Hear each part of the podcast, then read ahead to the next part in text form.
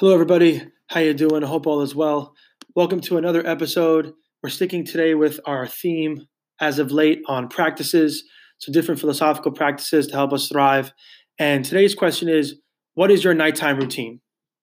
Right. So keep it simple. What do you do before you go to sleep, or even like in the last couple hours? Generally speaking, when you're awake, um, how are you using that time? Right. So we're going to have another suggestion from Epictetus today uh, similar to what he suggested for us last episode with the morning, he wants us to kind of reflect at night, right? So he tells us in the evening, we should examine ourselves again so as to be aware of the faults we have committed or the progress we have made. So it's two things faults, progress, right?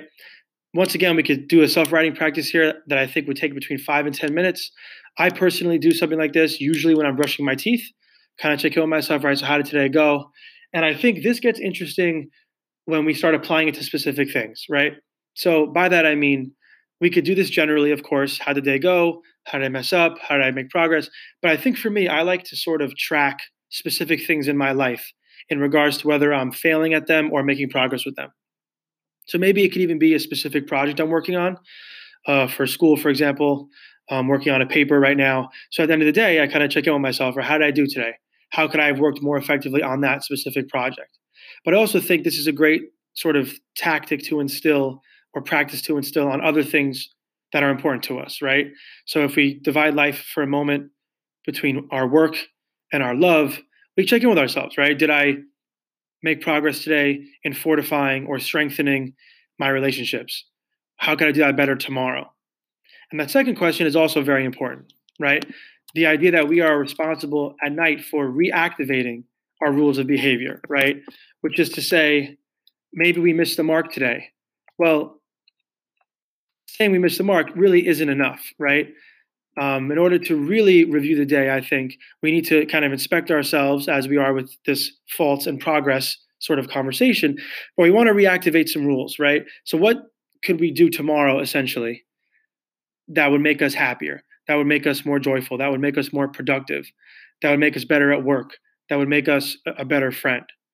right? So we can review the day like this again, writing, or we could just think about it. But the idea is to, again, at the end of the day, don't go to sleep without turning your gaze to yourself, right? And as we always apply with this, you know, as Epictetus himself tells us, scrutinizing ourselves, but try to do it kindly, right? So at the end of each day, we're sort of inculcating the habit of analyzing ourselves. This, again, would be a daily practice, I think.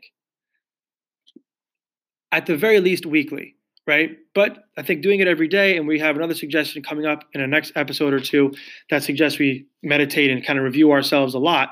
But this is a nightly practice that I think I would suggest doing for seven days, right? At the end, doing it only at the end of the week, if that stands alone, I feel like we're going to forget a lot of things, right? So if you take the day, take maybe 10 minutes at the end of it, all right, progress, how did I make progress today?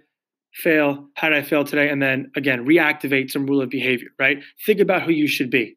Today, for example, this is a good one, I think. You want to be a more patient person. Today, I lost my patience at work. How could I not do that tomorrow? And that's where the reactivation of the rule of behavior comes in. Also, with the review of the day and the reactivation of the rules, um, I think having a mantra to encourage the development of whatever we're trying to you know work on is really helpful too. So at the end of the day, maybe you have to remind yourself of a mantra or you have to write the mantra down after you've examined how you've made progress or how you failed to make progress. And again, it doesn't have to be written. We could think about it as I do with my brushing my teeth habit, but sitting with ourselves, seeing where we could improve, I think, on a regular daily basis is a pretty solid idea. So, another practice, and uh, I'll talk to you soon. Thank you for listening. Take care.